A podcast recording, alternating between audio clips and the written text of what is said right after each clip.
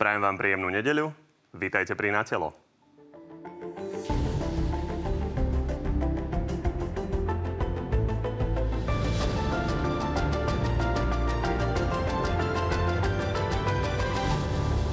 Slovensko stále nevie, koľko potrvá lockdown a koalícia sa háda o tom, ako motivovať k očkovaniu. 500 poukážky budú fiaskom. Napriek odporu SAS posunul zvyšok vlády polmiliardový projekt do parlamentu. Ja pevne verím, že zdravý rozum sa nájde v opozícii. Polobláznovské návrhy človeka z ministerstva financí podporovať nebudeme. Prezidentka si do paláca pozvala premiéra a vyzvala ho, aby si urobil vo vláde poriadok. Koaliční partnery si hádžu pod nohy polená a podkynia sa na nich celá krajina. Okrem toho máme pre vás dnes exkluzívne aj prieskum o tom, ako Slováci vnímajú tzv. daňovú revolúciu z dielne Igora Matoviča. No a našimi dnešnými hostiami sú minister školstva za SAS Branislav Greling. Dobrý deň. Dobrý deň, prajem. A podpredseda Smeru Ladislav Kamenický. Takisto dobrý deň. Dobrý deň, prajem. O tom, ktorý z oboch pánov vás presvedčil viac, môžete od tejto chvíle opäť hlasovať na našej stránke tvnoviny.sk. Pani, poďme na tú tému, ktorá sa dotýka úplne všetkých. A to je lockdown, ako sme si, si vypočuli. Nevieme, dokedy vlastne bude trvať. Sú tu o tom debaty. Konzilium pred uh, nejakou hodinkou a pol vydalo svoje stanovisko, že by to chcelo posunúť o celý týždeň, teda aby sa to o týždeň predložilo a jemne sprísnilo. Toto na to hovorí Richard Sulík. Budeme trvať na uvoľnení pre očkovaných. Prekonaných otázka je iba čoho všetkého. Aký je ten postoj SAS? Čiže zablokujete to, pokiaľ tam nebude akékoľvek uvoľnenie pre očkovaných? Vypočujeme si ten návrh. Predpokladám, že bude zajtra na koaličnej rade a následne potom v stredu na vláde, ale tak ako povedal Richard, pán predseda, my budeme podporovať lockdown, ktorý bude zvýhodňovať zaočkovaných a prekonaných. Myslím si, že tento lockdown nebol správny a už v rámci tohto lockdownu mali byť výhody pre zaočkovaných, mali byť výhody pre, pre, pre prekonaných. A my sme videli, že čo sa stalo. Pokiaľ sa rozprávalo o tom, že ten lockdown bude naozaj takýmto spôsobom nastavený, tak nám začala stúpať tá krivka zaočkovanosti a ľudia mali záujem. Ako náhle sa oznámil, tak veľmi výrazne zasa padla. A myslím si, že by sme nemali stále uzatvárať krajinu v akýchkoľvek sférach, ale mali by sme podporovať očkovanie. Ja by som sa chcel ale dopracovať k nejakej odpovedi na tú otázku, lebo to, čo som hovoril o návrhu konzília, že to predložiť, o týždeň. Má sa jemne sprísniť to, že sa má kontrolovať OTP v diaľkových e, vlakoch a autobusoch a má sa viac kontrolovať. To je návrh konzílie. Takže to ak si nevypočujete nebudú... zajtra, to už počujete dnes. Takže ako sa k tomu postavíte? Ak tam nebudú výhody pre zaočkovaných, nie sú. nie sú, tak tento lockdown nepodporíme z veľkej časti. Budete ho vetovať? Viete, nedá sa pri niektorých partneroch každých 15 minút niečo vetovať, takže budeme sa musieť na to pozrieť komplexne a uvidíme, ako to dopadne, že či budeme mať aj nejakú podporu z ostatných koaličných strán, alebo v tom ostaneme iba sami. Ešte sa o tom porozprávame určite, ale dajme teda slovo pánovi Kamenickému. Pán Kamenický, aký je vlastne postoj Smeru? A schvalujete napríklad to, čo navrhuje konzilium, teda o, o týždeň to predložiť? Najskôr musíme, ale, najskôr musíme, pán redaktor, povedať, že do, to, do tejto situácie nás dostala vláda Slovenskej republiky tým, ako e, ešte v lete vyhlasovala, že sme výborne pripravení na tretiu vlnu. Hovoril to pán Heger, hovorila to pán Lengvarsky, hovorila to pani prezidentka. A dokonca hovorila, že môžeme byť vzorom pre ďalšie krajiny Európskej únie. Dnes sme tu v situácii, keď e, máme tu lockdowny, my ako strana Smer, sociálna demokracia, my sme e, urobili všetko preto, aby do tejto situácii sme sa nedostali. A táto vláda proste, ak sa teda rozhodla urobiť, nie sme zastancami lockdownu, ale ak sa teda rozhodla urobiť, tak eh, skôr sme za to, aby bol čo najkračší, aby trval čo najkračšie a potom, aby sa všetko opäť uvoľnilo, lebo, lebo toto škodí aj ekonomike, škodí to eh, malým stredným podnikateľom, ľuďom, ktorí v podstate eh, sú obmedzovaní, ale na druhej strane my sme za to, aby sa dodržiavali všetky hygienické Dobre, ale aby tomu aj opatrenia. vaši voliči a všetci diváci napokon rozumeli, čo je to čo najkračší a No určite to, to, určite to neznamená to, určite bude o tom debata tu s pánom Grellingom o tom, že teda, či zatvárať školy alebo nezatvárať. E, ja opäť nie som odborník o oblasti pandemiológie a epidemiológie, ale musím povedať, že odborníci niektorí tvrdia, že deti e, sú tí, ktorí šíria momentálne COVID a tie deti potom prenašajú COVID na svojich rodičov. A na základe tohto v podstate my, ak teda to dáva nejakú logiku, tak by sme určite boli skôr za to, aby sa školy zavreli. Sme za to, aby školy boli čo prvé otvárané a posledné zatvárané, ale teda ak, tak radšej to zavrieť na, na nejaký krátky čas, 2-3 týždne a potom opäť uvoľniť túto situáciu. Pán minister? Myslím si, že som už vyslovil k tejto téme absolútne všetko. Pre mňa je veľmi dôležité každá jedna hodina, ktorá je odúčená pre každé jedno dieťa. Ja viem, že tie pravidlá, ktoré sme nastavili, boli veľmi, veľmi náročné, čo sa týka prerušovania výučby podľa jednotlivých tried. Mali s tým problémy riaditeľia, museli si zvyknúť, lebo neustále očakávali SMS-ku, mali s tým problém učiteľi, alebo museli suplovať aj rodičia. Bolo to veľmi náročné, ale my sme v predchádzajúcej vlne e, všetci povedali, či už ja, alebo vláda, alebo e, politici, alebo pani prezidentka, že naozaj školy nebudeme zatvárať. A nebudeme ich zatvárať kvôli štyrom faktom, ktoré sú. Prvé je, že máme čísla, fakty. My sme robili obrovský zber každý pondelok a na základe týchto čísel a faktov sme mali 1,7% detí, ktoré boli pozitívne. 80% škôl sa vzdelávalo stále prezenčne. Dve tretiny škôl ostatný týždeň nemali žiadnu triedu v karanténe. Druhá vec je, že máme medzinárodné odporúčania, ktoré nám hovoria, že to nie je efektívne zatvárať školy a ničomu to neprináša. Toto potvrdzuje aj minulá vlna, keď sme mali e, zatvorené školy. Niekedy v oktobri boli zatvorené, nechali sme doma pol milióna detí a následných rodičov a Dobre, pokračovali sme ďalej. Ako ste sami povedali, túto argumentáciu sme počuli. Ano. Počúvame ju už uh, v podstate dva týždne. Faktom ale je, že vám tie školy zatvorili. Tretina škôl, respektíve tretina okresov je komplexne zatvorená. Ano. Takže čo s tým mienite robiť, pokiaľ by to pokračovalo, ako dlho to budete tolerovať? Ale ako ich zatvárajú? Pre mňa je to trošku aj nezmyselné, pretože sa tvárime, že ohniska sú na všetkých školách, čo nie je pravda.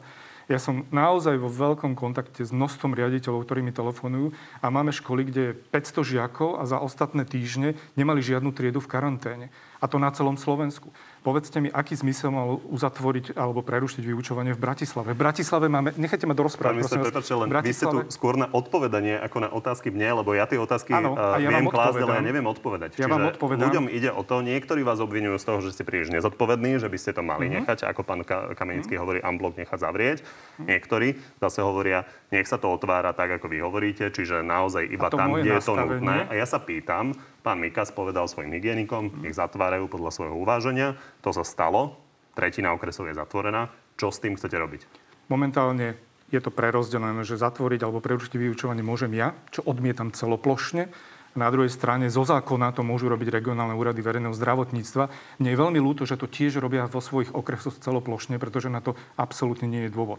Je to demotivačné. Prioritne v Bratislave. Máme tu okresy, čo sa týka Kisucké nové mesto, čo sa týka Stará Ľubovňa, kde máme normálne prepad jednotlivých prípadov a tam môžeme kontinuálne pokračovať ďalej. Dobre, moja otázka ale nesmerovala k tomu, že či ste z toho smutní, ale čo s tým chcete robiť. Ale dajme už slovo my budeme stále, prepáčte, ja poviem, my budeme stále argumentovať reálne číslami a faktami, ktoré máme, lebo zber, ktorý robíme každý pondelok, je naozaj veľmi poctivý a tento zber my overujeme ešte cez ministerstvo zdravotníctva. To nie sú iba také dáta. Rád by som zareagoval. Pán Greling, poviem otvorene, hygienici vám dali nejakú odpoveď a vidíte, že sa deje niečo, čo vy ste si neželali ako minister. Uh-huh. Teraz je otázka, či z toho vyvodíte nejakú, nejakú osobnú zodpovednosť. Na druhej strane, vy ste boli tí, ktorí, my sme, my sme v druhej vlne mali 7 mesiacov zatvorené školy. Najdlhšie v celej Európe. Boli ste za to kritizovaní patrične. A dnes máme situáciu, keď my sme potrebovali na krátke obdobie možno zavrieť tie školy, aby sa tá situácia skľudnila. A napríklad, aby boli aj tie Vianočné sviatky. Takto sa podľa mňa akorát naťahuje celý ten čas, bude sa odkladať ten problém a možno, že by sme nejako krátkodobo vedeli vyriešiť tieto veci. E, ja poviem, mne to prípada, že ide sa z jedného extrému do, do druhého extrému a bolo by možno e, potrebné začať po, po, počúvať aj tých odborníkov, ktorých ste sa vždy opierali. Dnes tí odborníci vám zatvárajú tie školy a vy to, vy to neakceptujete. Takže veci, sa jedno, Nebolo by to zatvorené na týždeň ani na dva týždne, ale už na vláde sa rozprávalo o tom, že to prerušenie vyučovania by bolo dlhodobé, takže až do konca e, tohto školského roku, respektíve tohto kalendárneho roku, čo pre mňa bolo, že mladí ľudia by zostali doma dva mesiace dva mesiace by reálne mali dištančné vzdelávanie alebo by ho nemali žiadne. A to nevieme ešte garantovať, čo sa udeje 10. januára. A preto je pre mňa dôležité, aby školy zostali otvorené. A čo sa týka odporúčania, ak dovolíte, odporúčania e, epidemiologického týmu, tak ani sa im nečudujme. Sú to epidemiológovia, sú to virológovia a pre nich je dôležité, aby znížili šírenie a, a to, tá realizácia je, že uzatvoriť každého doma. Ale povedzte mi, čo, sa, čo by sa udialo o tie dva týždne. O tie dva týždne by sme tu zaočkovali tých 70 alebo 80% neočkovaných, ktorí nám plnia nemocnice, lebo to je ten problém. Čo by sa udialo o dva týždne? My by sme iba posúvali ten problém pred sebou. Dobre, poďme riešiť iba, sa dostaneme, pán minister, ale potrebujem od vás získať nejaké odpovede, lebo naozaj dosť veľa rodičov toto pozerá a ano. chce mať predstavu, že minimálne na čo budete tlačiť a kam ste ochotní zájsť. Čiže keď to takto bude, že budú ďalej zatvárať školy po okresoch epidemiológovia, tak kde je vaša hranica, kedy, povedzme, poviete, poviete, že položíte funkciu?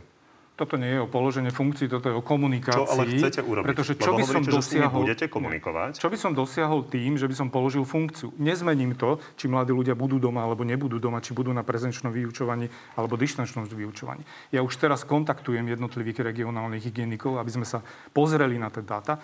My aj dáme naše dáta, aby sme ich vedeli vydokladovať, aby si ich vedeli pozrieť a na základe tohto robné opatrenia. Prosím nás tu nerobné opatrenia, že zatvoríme celé Slovensko a budeme sa tváriť, že vyriešime vyriešime túto situáciu. Zatvorené školy nevyriešia pandémiu. Pandémiu vyriešia opatrenia na zaočkovanie, pretože aj pomer v nemocniciach nám hovorí o tom, že 80% hospitalizovaných sú neočkovaní. A to je ten problém a na to sa máme pozerať. Nie Dobre. na školy, ktoré budú mať prerušené vyučovanie. tak budete smutní neviem, že či budem smutný, ale budem stále argumentovať tým, že je to veľmi dôležité. My sme tu niečo povedali. Viete, ale to je maximum, jediná, čo viete urobiť. My sme jediná krajina, kde máme politikov, ktorí vyzývajú k zatvoreným školám. To sa neudialo ani v predchádzajúcej vlne a to sa nedieje ani v tejto vlne. Chápem, to sú ako legitimné rôzne politické postoje. Ale Samozrejme, odborníkov počúvame. mesiacov, pán minister, zatvorené, tak prečo tu teraz rozprávate, že, že všetci vyzývajú, však vy ste ich neotvorili, vaša vláda to... Čiže a práve preto, že boli zatvorené, viem, čo sa udialo s tými mladými ľuďmi, lebo my sme sa ja, tvárili, to, že sme ja nechali mladých ľudí doma a nepozerali sme sa na nič ostatné a problém sme nevyriešili, lebo sme ho nevyriešili a ten vírus kontinuálne pokračuje 7 mesiacov zatvorené. Ideme na tú motiváciu hneď, ale v každom prípade ešte sa zastavme pri tom uvoľňovaní, ako si ho predstavujete. Jedna z vecí, ktorá, o ktorej sa uvažuje pri uvoľňovaní, sú kostoly. Poďme sa pozrieť na tú argumentáciu. Samozrejme zakázaný spev a podobné veci, aby sa tam náhodou COVID nešíril. A ak by tam sme umožnili prísť očkovaným, a, tak si myslím, že by to bola aj pekná motivácia aj do radov dôchodcov. Toto asi nebude priorita SAS. Aká je vaša predstava? Čo by bolo treba otvoriť? Priorita je, aby zaočkovaní mali reálnu možnosť vstúpiť do jednotlivých prevádzok, aby sme ich vedeli naštartovať, ale hlavne kvôli tomu, aby sme motivovali neočkovaných, že keď budem zaočkovaný, budem mať nejaký bonus a takýmto spôsobom budeme vedieť zvyšovať ten pomer očkovaných. Ale asi nie je jedno, čím budete motivovať. Takže pýtam sa na to, že či je no. priorita otvoriť obchody, napríklad, aby si Z našej strany samozrejme je to Čiže podpora. priorita SAS je otvoriť obchody, aby ľudia mohli napríklad nakupovať darčeky? Ak budú zaočkovaní, ak budú Rozumiem, ale toto je priorita? Kostoly predpokladám, že nie je priorita. Tak viete, pozerajme sa na tom všeobecne, však ja nebudem rozprávať, že iba obchody a nie kostoly, potom vytvorme jednotlivý balík a v rámci tohto balíku dajme tie bonusy zaočkovaných. Pre mňa napríklad sa bude, ja sa budem veľmi tešiť, keď budú otvorené fitness centra, aby som si konečne mohli zacvičiť. Tomu rozumiem. Všetci sa budú tešiť, keď bude otvorené všetko, ale pýtam sa, čo je priorita SAS, aby sme tomu rozumeli, čiže s čím idete do, do tých rokovaní. Odborníci nechcú otvoriť nič a vy idete v prvom rade hovorili, obchody? My sme hovorili školy a podnikateľský sektor. Čiže obchody, ano. aby si ľudia mohli ano. nakúpiť, tí zaočkovaní a prekonaní. Ano. Pán Kamenický, vy máte akú predstavu? Nechať všetko zatvorené pokojne aj do nového roka? Určite nie. Ja som už povedal tú predstavu, že aby, ak teda lockdown rozhodla vláda, že tu bude a odborníci, tak nech je čo najkračšie. A ja by som si predstavoval, že ak sa tá e, situácia zlepší, tak do e, Vianoc by e, mohli sme mať trošku uvoľnenejší režim. Ale chcem povedať jednu vec. Ja nesúhlasím s tým, čo hovorí pán pán Gröling ohľadne toho, že by mali byť zvýhodňovaní, očkovaní ľudia. E, mali by byť, e, malo by byť zrovnoprávnené podľa mňa postavenie tí, ktorí sú očkovaní, tí, ktorí sú aj neočkovaní, sú otestovaní a tí, ktorí prekonali COVID. Čiže takéto segregovanie, rozdeľovanie ľudí na, na dobrých, zlých, na očkovaných, neočkovaných, e, slušných a neslušných. Ja, ja toto, no práve, že nie. Ako prepačte, ja som neočkovaný človek, ja som nikdy nepovedal, alebo ne, neútočil som na žiadneho očkovaného človeka a povedal som, je to dobrovoľné rozhodnutie každého človeka. Ale práve opak je pravda. Čiže dnes mám pocit, že rozdeľujete tým, že nabádate očkovaných ľudí, aby nejakým spôsobom e, nemali radi tých neočkovaných. Ja si myslím, že každý človek má právo sa dobrovoľne rozhodnúť, či sa dá alebo nedá zaočkovať. To je, čiže tento prístup by mal byť vo všetkom. A teda ak napríklad, ja chcem citovať napríklad pán Krajčí, to je váš minister zdravotníctva, hovoril o tom, že očkovaní by sa mali testovať, lebo prenášajú takisto chorobu a hovoril aj o tom, že testovať by sa mali aj očkovaní, ale očkovaní by mali ísť aj do karantény, napríklad keď sa vrátia zo zahraničia. Čiže to je, to je ten rovnocenný prístup. Prečo by mal človek, ktorý príde zo zahraničia, je trikrát otestovaný, mal zostať v karanténe, dokonca je jasné, že je zdravý, lebo má, má vždy negatívne testy. A človek, čo má očkovanie, čo vie prenášať chorobu, tak príde a ten do karantény nejde a v podstate beha po celom Slovensku. Čiže to je ten váš spravodlivý a rovnostársky prístup. Podľa mňa dôležité je, či je človek zdravý alebo nezdravý a nie to, či je očkovaný alebo neočkovaný. A ja by som ešte k tomu dopovedal, že nerozdeľujme ľudí a vytvorme iba jednu skupinu a to zdravých a zaočkovaných. Lebo aj z mojej podstaty liberálna demokracia má tiež nejaké pravidlá a tie pravidlá musíte dodržiavať, pretože sú to pravidlá, neviem, povinná školská dochádzka, platíte dane. Aj keď sme sa myšli, tak predpokladám, že ste boli zapásaní, takže tiež dodržujete určité pravidlá. Takže v rámci týchto pravidiel, keby sme ich nemali, tak nám tu vznikne anarchia. Takže poďme sa pozrieť na to, ako budeme vedieť zvýšiť zaočkovanosť, lebo to je jediná cesta. Jediná cesta, ako sa z tejto situácie pán, vieme dostať. Pán, pán, tak tejto téme poďme. Sa... Prepačte, preruším vás, lebo chcem to trošku posunúť. Určite môžete, ale ideme sa posunúť e, k tej motivácii na zaočkovanie. Takže tuto je nápad Igora Matoviča na 500-eurový poukaz pre seniorov za zaočkovanie sa, ktorý mal teda ale ešte ďalší vývoj. A vo štvrtok totiž prišiel pán Matovič v rozprave s tým, že k tej pol miliarde by sa mohlo prihodiť ešte 100 miliónov. Pozrime sa na to. By sme pridali k 500 eurám pre zaočkovaných ľudí 100 eur na, ako príspevok na energie pre všetkých dôchodcov, bez ohľadu na to, či sú zaočkovaní alebo nie. Pán Kaminsky, vy ste to odmietli. Ja si pamätám naozaj živo, ako ste argumentovali, že treba nejakým spôsobom kompenzovať ten rast cien energii. Prečo to odmietate? Najskôr by som ale chcel zareagovať to, čo povedal pán, pán Gröling. Uh, ohľade toho očkovania. Pán, pán Gröling, vy, vy vychádzate z toho, že očkovanie je jediná, jediná možná cesta z tejto pandémie. Ja chcem jednu vec povedať, že vy, ak chcete ako vláda presvedčiť ľudí, aby sa nechali očkovať, tak by ste nesmeli mať vyše 80% nedôveru. Tí ľudia prosím vám neveria. A ďalšia vec je, že tu sa veľa naklamalo ľuďom. Keď sa hovorilo o tom, že vakcína je sloboda, hej, už dneska vieme, že sloboda úplne nie je. Že mnohí tí, ktorí si mysleli, že sa nebudú testovať, sa zrazu musia testovať. Dokonca sa tu pred rokom, keby ste povedali, že tu bude povinné očkovanie, tak ste šíriteľ hoaxov. Toto je na Slovensku situácia. A dnes sa ukazuje, že, vedľa, že napríklad v Rakúsku sa ide zavádzať povinné očkovanie, v Grécku sa zavádza povinné očkovanie a už to zrazu hoax není. Už, ste, už to není. A hovorilo sa napríklad, že iba extrémisti hovoria o tom, že, že tu bude nejaké povinné očkovanie. Čiže mení sa celkovo e, tá, tá paradigma. Vy ste mnohokrát oklamali ľudí a ľudia, napríklad hovorilo sa, že že keď bude 65% zaočkovanosť, tak dosiahneme kolektívnu imunitu. Ani to sa nepotvrdilo. Dnes sa hovo- hovorilo sa, že Pfizer má 98% účinnosť. Dnes sa zistuje, že v 7 mesiaci už Pfizer nemá žiadnu účinnosť. AstraZeneca po 4 mesiacoch. Dobre, Hovorilo sa, že... Ja som vám dal pomerne široký priestor na to, aby ste mohli zareagovať. To môžete celé sa báť, my sa ešte k tomu očkovaniu dostaneme, ale naozaj musíme ísť nejakým spôsobom postupne, aby sme sa niečo dozvedeli. Ja len pripomeniem, že čo sa týka tých, tých účinností, tak to sú účinnosti pri alfe, takže bolo, bola to iná mutácia. Určite pôjdeme. Keď hovoríte o alfe, tak áno, bola tu aj delta, je tu omikron, prídu ďalšie a za každým bude... Práve preto sa musíte zaočkovať očkovať. Trikrát, päťkrát, desaťkrát, koľkokrát sa ľudia budú očkovať? Dokedy táto situácia má pokračovať? Dovtedy, pokiaľ nebudeme minimalizovať šírenie vírusu. Tak ako Dobre, sa to udialo 10 ročia a Takže vráťme ľudia sa, sa k návrhu. Ľudia sa aj boja očkovania. Je hlásených 2,5 milióna prípadov nežiaducich účinkov pri COVID vakcíne za 2 roky. Musíme niečo urobiť s tým obsahom vzdelávania, aby sme vychovali mladých ľudí, aby nešírili takéto veci.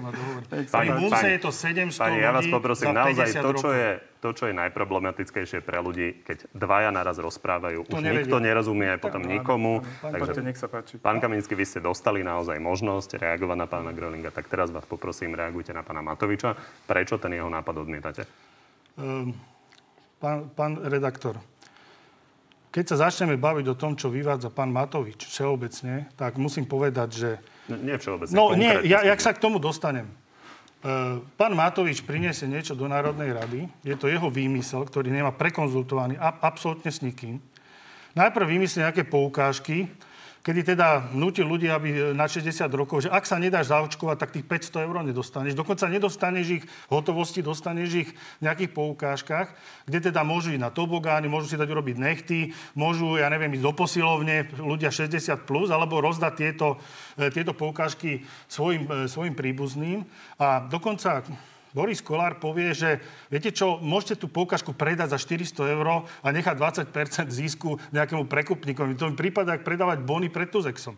20% zisk pre prekupníka, to je jak e, obchod s drogami. Dobre, chápem. Už ste povedali, Dobre, čo povedali a ostatní. Teraz a teraz tomu, čo hovoríte vy? Pán Matovič príde do Národnej rady, za, e, zahlcuje tam hodiny priestor a hľadá podporu pre svoje výmysly, ktoré si vymyslel.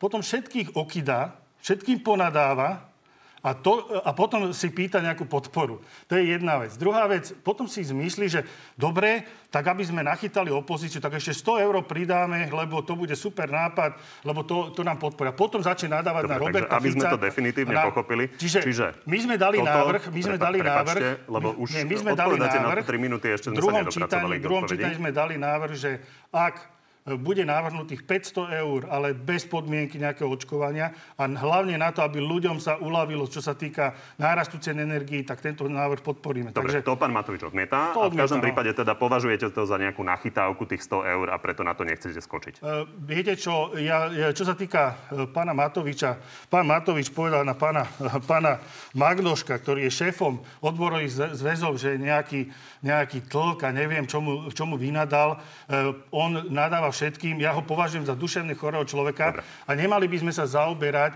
jeho chorými nápadmi. Proste my tu zaberáme mediálny priestor pánom Matovičom a ja si myslím, že tento človek by skutočne Dobre, sa mal nechať vyšetriť. Poďme sa pozrieť, ako to vyzeralo pri hlasovaní o skrátenom legislatívnom konaní k tomuto návrhu. Za 72, proti 60, zdržalo sa 11, Národná rada. Tento vládny návrh zákona prerokuje skrátenom legislatívnom konaní. Pani, vidíme tie počty. 143 e, poslancov bolo prítomných. Keďže je potrebná nadpolovičná väčšina, tak 72 je naozaj veľmi tesne a to prešlo. Keby tam bol jeden z vašich poslancov a štyria z vašich poslancov, tak to neprejde. Ako je to možné? Že ste tam neboli, keď to rozporujete? Môžem ja prvý? Alebo... Ne, vyslovi, lebo som nevyslovil ešte na tie 500 eurovky názor. Nechcem komentovať Národnú radu, lebo neviem, čo sa udelo v rámci poslancov. No, ale za nie, tento to návrh, je moja otázka. Ja viem, Čiže ale za tento návrh som ja nehlasoval a predpokladám, že aj naši poslanci Máte nejakú zodpovednosť. Vy ste tu teraz uh, za SAS. Ano. Bez ohľadu na to, že nechcete komentovať Národnú radu. Pán Sulik nie je tiež v Národnej rade a komentuje Národnú radu. Takže ako je možné, že ste nemali 100% účasť, keď ste tomu mohli vlastne zabrániť? Musím si overiť, že čo sa stalo s jednotlivými poslancami. Neviem vám na to odpovedať. Predpokladal som, že tam budú prítomní všetci za nás. Pán Kaminsky, vy ste tam štyroch nemali? My sme nemali štyroch jednalo sa o hlasovanie o skrátenom legislatívnom konaní. To je prvá vec. Vysvetlím, prečo je to dôležité. Druhá vec, mali sme, áno, musím ospravedlniť kolegov, boli traja, boli PN a jeden bol na pohrebe, čiže neboli, neboli sme úplne komplet.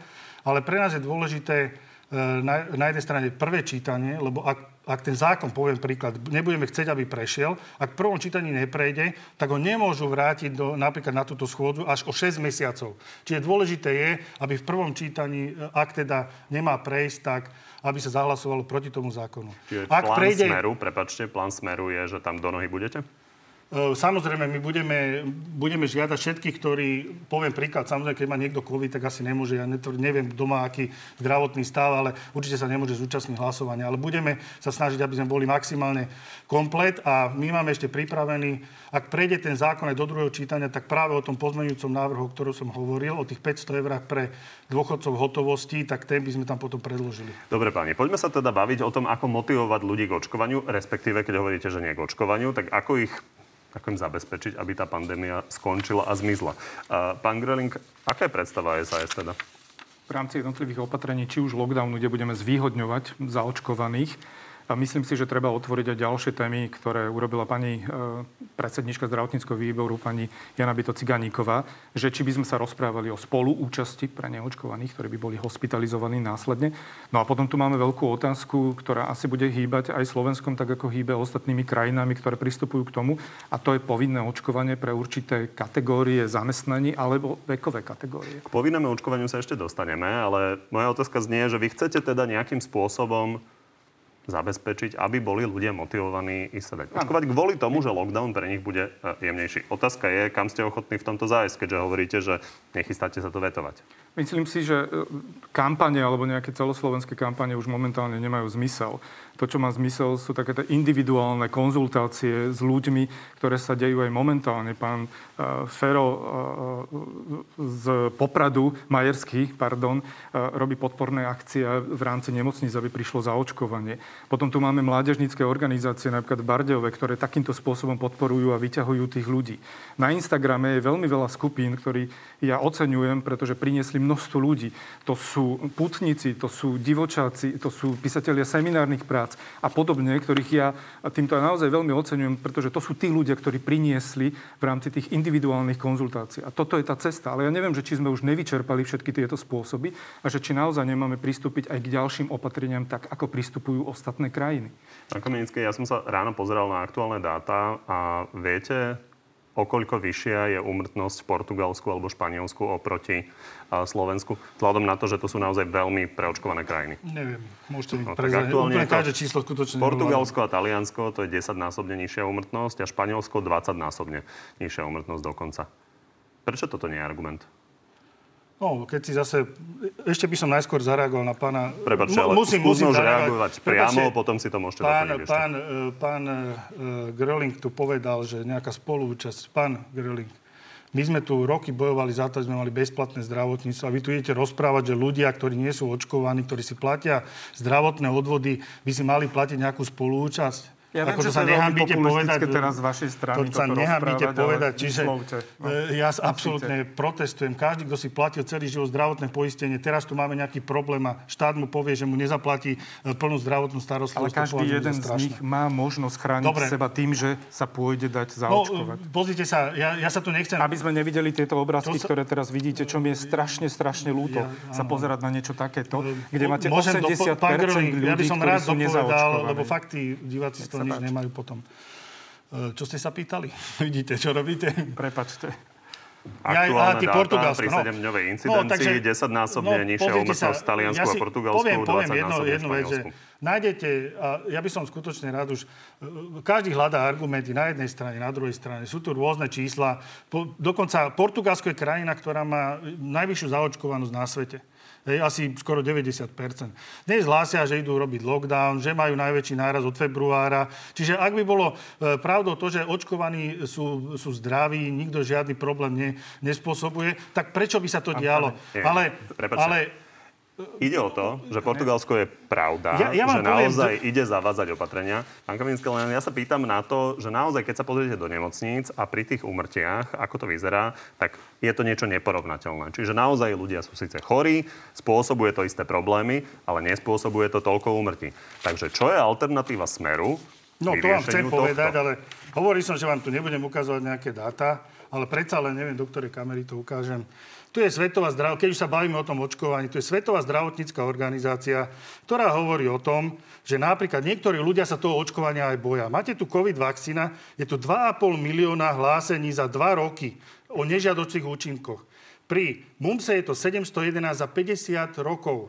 Keď si zoberete iné, iné napríklad Rubeola 2600 za 50 rokov.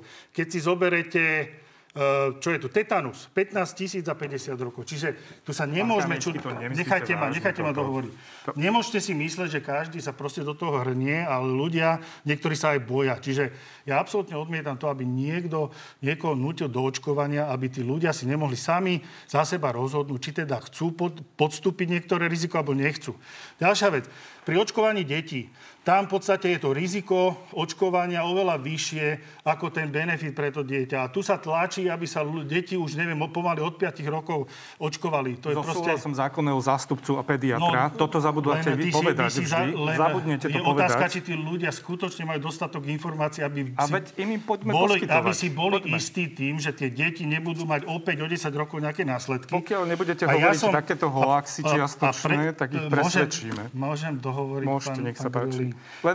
ja som tu, ešte tu sú dve veci. Pán Neexistuje, smerujete už k odpovedi na tú moju otázku? Neexistuje žiadny zákon, Pán, pán Kovačík, než... vy ste hovorili, že odmietate povinné očkovanie. Tomu rozumiem, to je nejaký Áno. legitímny politický postoj. Ja sa len pýtam, že čo je alternatíva Smeru, ako Dobre. strany, ktorá mala naozaj premiéra, Dobre Ideme na to. Zodpovednosť za krajinu. Dobre, poďme na to. Čo je váš No, plán? prvá, prvá Počkať, vec, e, ako prvá to vec, takto, že to, že vláda zlyhala, to potvrdili všetci.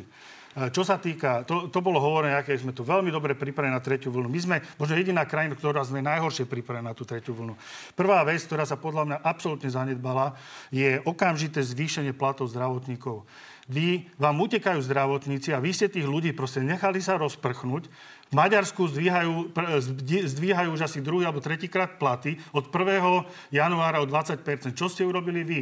V rozpočte je veľká nula na platy zdravotníkov, okrem teda toho 3% automatu, ktorý majú. Je veľká nula pre z, pracovníkov verejnej správy a ostatných. Ideme ďalej. Dobre, My hovoríme o tom, že mali... Ako náhle, hovoríte teraz ako o náhle sa rozpočte. niekomu zistilo, že napríklad má pozitívny test, tak mal by dostať balík liekov, mal by vedieť, čo má robiť, mal by proste, ak náhodou napríklad dostáva veľké horúčky, automaticky by sa mal- mali nasadiť antibiotika a podobne. To by mohlo trošku odbremeniť tú, tú záťaž na tie hospitalizácie, o ktorých práve hovoríme. A ja nehovorím ani o tom, keď niekto verí očkovaniu, nech sa nechá zaočkovať, čak v poriadku. Ja nebudem nikomu brať jeho názor, je to jeho slobodné rozhodnutie. Dobre, otázka ale... je len, že či sa neobávate, že nás na, naozaj Mali- bude čakať 4., Chcem- 5., 6. vlna v takomto prípade. Počkajte, zanedbali sa, reagovať. z- zanedbalo sa materiálno-technické vybavenie, zanedbalo sa motivácia ľudí, aby zostali pracovať v zdravotníctve. Pán Kamenický otvoril jednu dôležitú tému a to sú platy lekárov. Na akej sume sa koalícia dohodla? Momentálne neviem, že, bol, že by bola nejaká dohoda. My sme hlasovali proti tým 500 eurovým poukážkam a ja osobne kvôli tomu, lebo pre mňa je to naozaj rozpočtovo veľmi nezodpovedné, je to populistické nerozumné.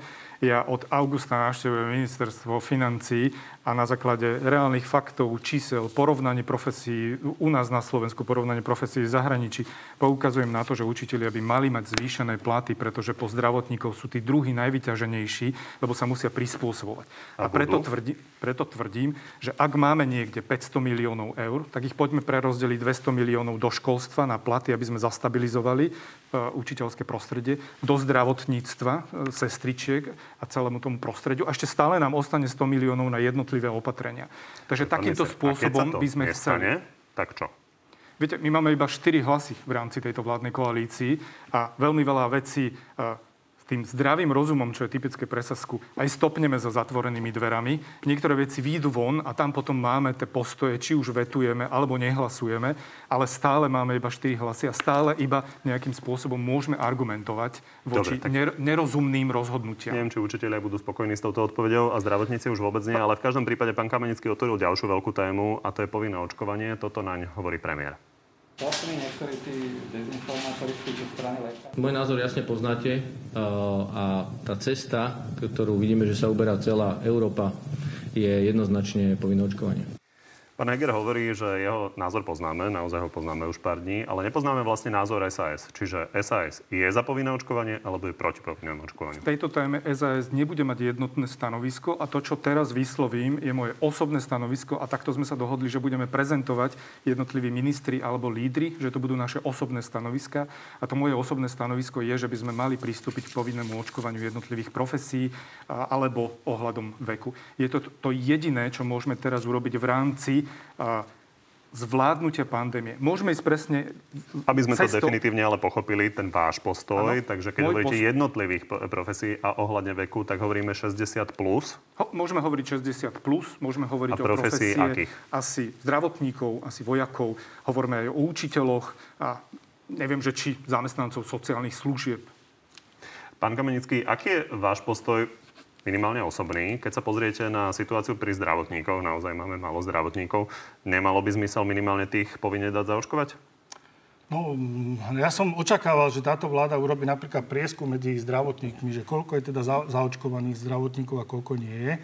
Lebo to sú ľudia, ktorí sú ten, e, tí, ktorí by vedeli motivovať, napríklad, keď teda chcete, aby ľudia sa dali zaočkovať, k tomu, aby boli nejakým vzorom pre tých ľudí. Nemáme takýto prieskum, to je prvá vec.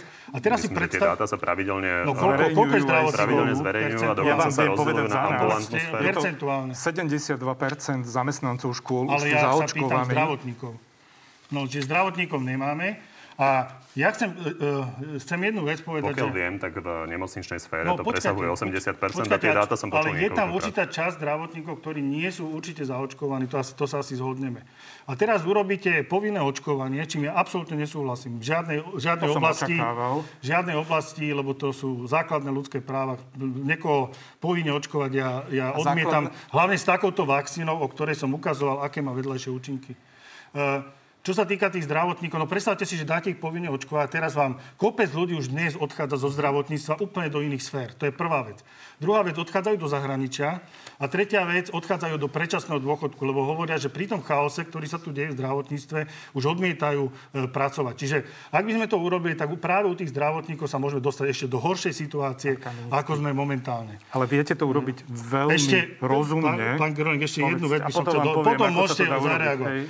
Čo sa týka tých, tých učiteľov, e, pán Groning, akú vy máte, aký máte výpl, vplyv ako ministri, všetci ministri na Igora Matoviča?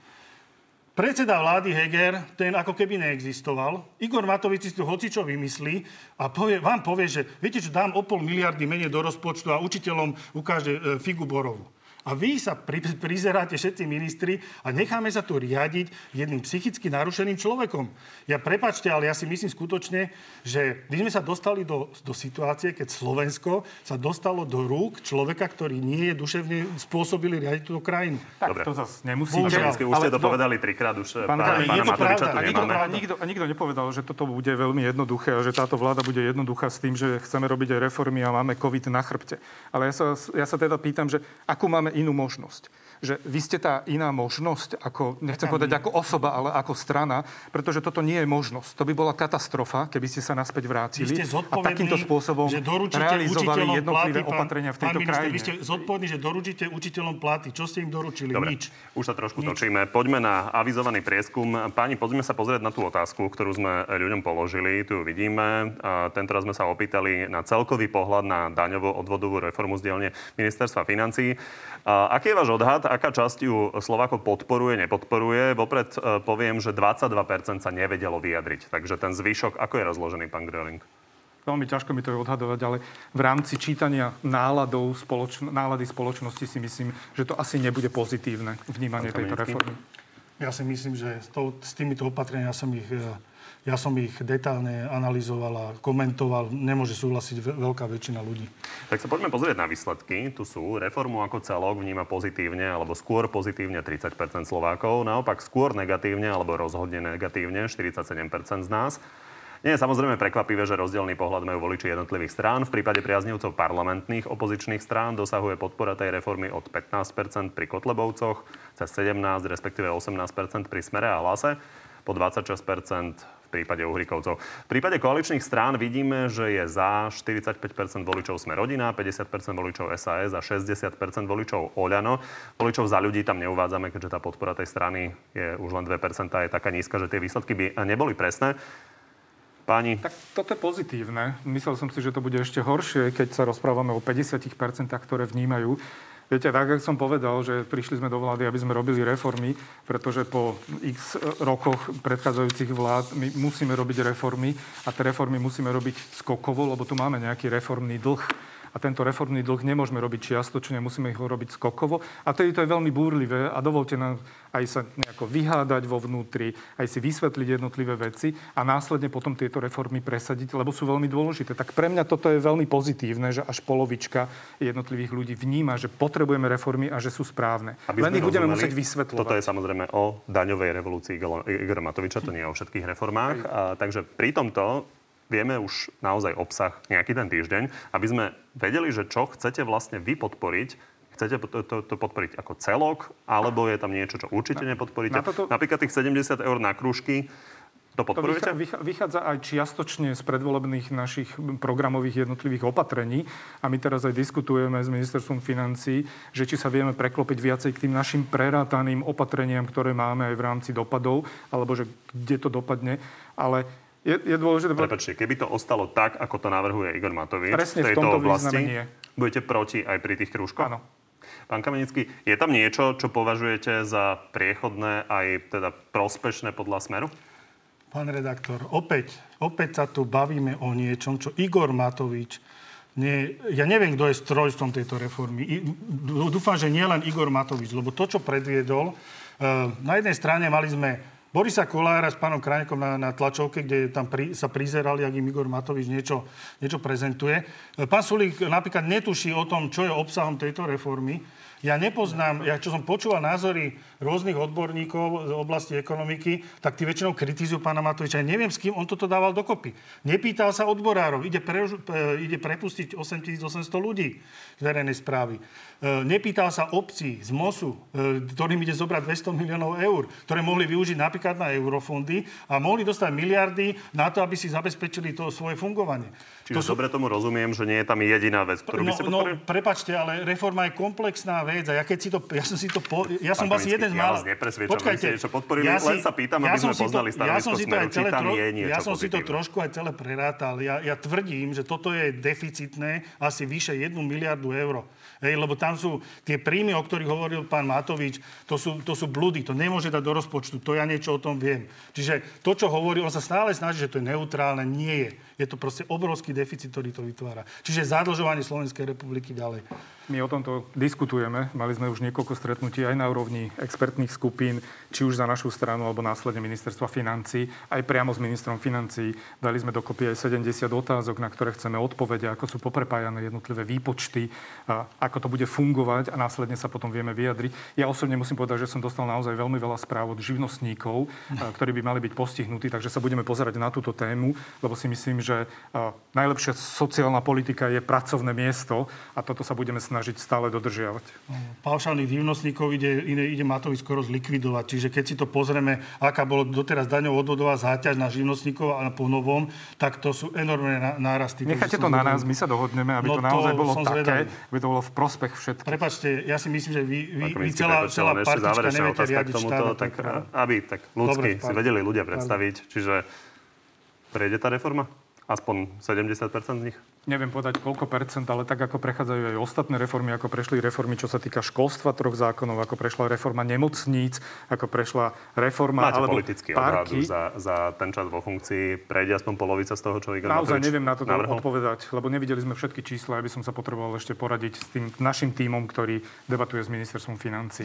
Pani, ešte máme málo času, ja len jednu minútku. vetu, môžem ešte, pán redaktor, len jednu vetu že viete, to nie je o komunikácii, pán Gröling, medzi vami. To je o tom, že vy proste neviete riadiť štát ako celok a to je problém Slovenskej republiky. Vieme ho určite lepšie riadiť no ako vy, nie. pretože tie dopady vášho riadenia teraz my pociťujeme a mohol by som vám rozprávať ohľadom školstva a zdravotníctva, pretože teraz sme v tých problémoch nielen kvôli nám a kvôli vám prioritne. No, vy ste zadlžili Slovenskú republiku. Aspoň jednu veľmi krátku tému teda ešte uh, za ten čas, tú minútku, čo máme. Poďme sa ešte pozrieť na boj s hoaxami, lebo s tým prišla uh, pani ministerka Kolíková pri komplexnej novele trestného zákona.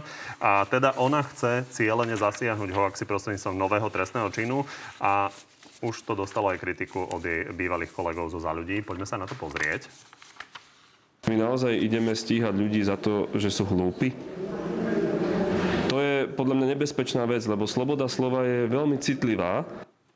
Pani Remišová išla ešte ďalej. Ona napísala status, v ktorom sa píše, že je to šialenosť a prirovnáva to ku komunistickej totalite. Pán Gröling, vy to podporujete? Podporujem konanie pani ministerky Kolikovej, aj to smerovanie, že kam chce ísť a poďme upraviť jednotlivé veci, jednotlivé opatrenia, pretože Čo? kvôli, tejto, kvôli tej, tomuto, týmto hoaxom sme sa dostali do tejto situácie, že sme nemali upravené žiadne pravidla. Pre mňa je to obrovská výzva smerom k školstvu, aby sme nastavovali tú zmenu obsahu vzdelávania tak, aby mladí ľudia nemuseli preberať a memorovať niektoré opatrenia, ale by naozaj, keď si prečítajú článok a videli tam, že doktor XY, aby si pozreli, že či ten doktor je doktor, že aké má vzdelanie, akým spôsobom komunikuje. A toto je taká výzva smerom ku mne. Dobre. Ale mali by sme sa tu pozrieť na hoaxy. trestného zákona ano. naozaj, takže chcem sa len opýtať, možno konkrétny príklad pána Blahu. Tomu nedávno zhodili video, ktoré malo 370 tisíc e, videní za 24 hodín. Bolo to 10 e, hoaxov o očkovaní, ak sa nemýlim, e, správny názov. Napríklad pán Blaha by mal byť postihnutý týmto paragrafom? Ja si myslím, že pán Blaha je postihnutý a mal by byť postihnutý, keď píše takéto veci. To je môj názor. A mali by sme urobiť opatrenia všetky, všetky na to, aby sa nemohli šíriť také veci, ako sa šírili aj tu, ohľadom toho MUMSu, ohľadom e, medzinárodnej európskej Jaké, liekovej... To sú dáta, pán... pán... To, to nie sú dáta, to sú dáta, že keby ste si porovnávali spred organizácia. desiatimi rokmi, že ako to prebiehalo a ako sa rozhodovali naši rodičia. Predpokladám, že aj vy máte znamienko na ramene, keď sme dostali komunistickú vakcínu a nikto sa nás nepýtal. A hlavne kvôli tomu tu môžeme 100% sedieť a máme, kvôli tomu tu 100% môžeme sedieť, pretože aj kvôli tejto vakcíne a 100% rodičov, účinnosť. ktorí sa nepýtali, pretože vedeli, že to je správne, sme dosiahli minimalizovanie jednotlivých Ja chorôb. mám to je to veľmi ja mám dôležité. tetanus Máme ho zaočkovaný a má, všetci. má Máme ho všetci. 100% účinnosť. Áno. A Pán minister, aby sme tomu účinnosť. rozumeli, lebo toto je aj Poďme taký ide. principiálny filozofický postoj, čiže myslíte si, že tú úroveň nepravd, ktoré publikuje pán Blaha, Mali by, by bolo dobre, prepačte, trestným zákonom? Mali by sme postihovať nejakým To je spôsobom. neuveriteľné. Môžem sa Ďakujem. vyjadriť. Eh, Pán Gröling, eh, ak takto hovoríte o takomto zákone, ktorý predložila pani Kolika, môžete sa hambiť. A pani Kolikova takisto. Takto upravať trestný zákon, ja už to nazývam, že Lex Blaha. Vy chcete Luboša Blahu za to, že napísal nejaký status, v ktorom väčšina tých tvrdení bola pravdivých, alebo všetky. Ja som teda pozeral, ja som pozeral tie vyjadrenia. Ja som to pozeral veľmi podrobne No. a treba povedať, že mu bolo dokázaných niekoľko koľko z nepravd. nich Presne súhlas, tak, koľko súhlasíte, s koľkými súhlasíte? Uh, dopoviem. Bolo ich dosť Eh, veľa, toto je náhubkový, toto je náhubkový zákon, za ktorý by sa nemusel hábiť žiadny diktátor na svete. A poviem jednu vec, mi to pripomína eh, Orwellov eh, román 1984, Ministerstvo pravdy.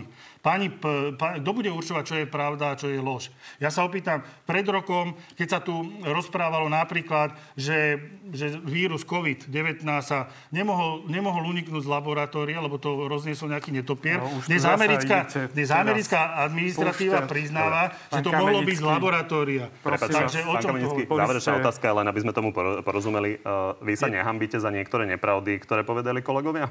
Prečo ja takto. Čo sa týka právo na názor musí zostať stále zachované. Sloboda slova, toto je e, rána Dobre, slobode rozumiem. slova Chápem, na slovo. je to ďalší A ja sa legitímny opýtam, postoj. každý, kto niečo povedal, vždycky povedal niečo, čo sa napríklad po roku neukázalo, Páni, že nie je pravda. posledné dve minúty, takže poďme do záverečnej rubriky. To stihneme len, ak naozaj dodržíte pravidla, takže dodržíte. Bude to áno, nie? Budeme sa snažiť, len niekedy je veľmi ťažko odpovedať. Pán Kamenický, hlasovali by ste za návrh ministerky Kolíkovej, aby za menej ako gram marihuany bol iný trest ako väzenie? Menej ako gram ma- marihuany, či bol iný trest ako väzenie. E, Musel by som zvážiť, ale ja poviem za seba, ja som, ja som odporca drog ak, akomkoľvek. Smer hovorí, že už treba hľadať prezidentského kandidáta. Máte ho záujem postaviť spoločne s hlasom? Zatiaľ o tomto sa nebavíme, takže bude to predmet Keď našich... povedal, že sa bavíte o tom. No určite postavíme nejakého kandidáta, vy sa pýtate, či nejakého Tak spoločného. skúsme ešte poslednú. Mali by mať pri pokračovaní lockdownu zaočkovaný a prekonaný výhody? Určite nie, ja som za rovnoprávnosť všetkých ľudí. Pán Greling, bude SAS vetovať predloženie lockdownu, ak v ňom nebudú výhody pre zaočkovaných? Na toto neviem odpovedať. Potrebujem sa poradiť s kolegami. Máte ministrami. záujem po odchode Richarda Sulíka stať sa predsedom SAS? Mi dávate otázky, na ktoré neviem odpovedať. V súčasnosti poviem, že nie. Je možné, že budete súhlasiť s tým, aby sa pre pandémiu predložili vianočné prázdniny? Na január nie. Tak vám, pani, ďakujem, že ste prišli do Markízy. Ďakujem pekne. Dovidenia. Z dnešného nátelo je to všetko. Pri ďalšom sa vidíme opäť v nedelu, no a v útorok popoludní máme pre vás naživo v pravidelnom čase na TV novinách na Telo Plus, tentoraz so šéfom SIS Michalom Aláčom. Príjemný zvyšok nedele.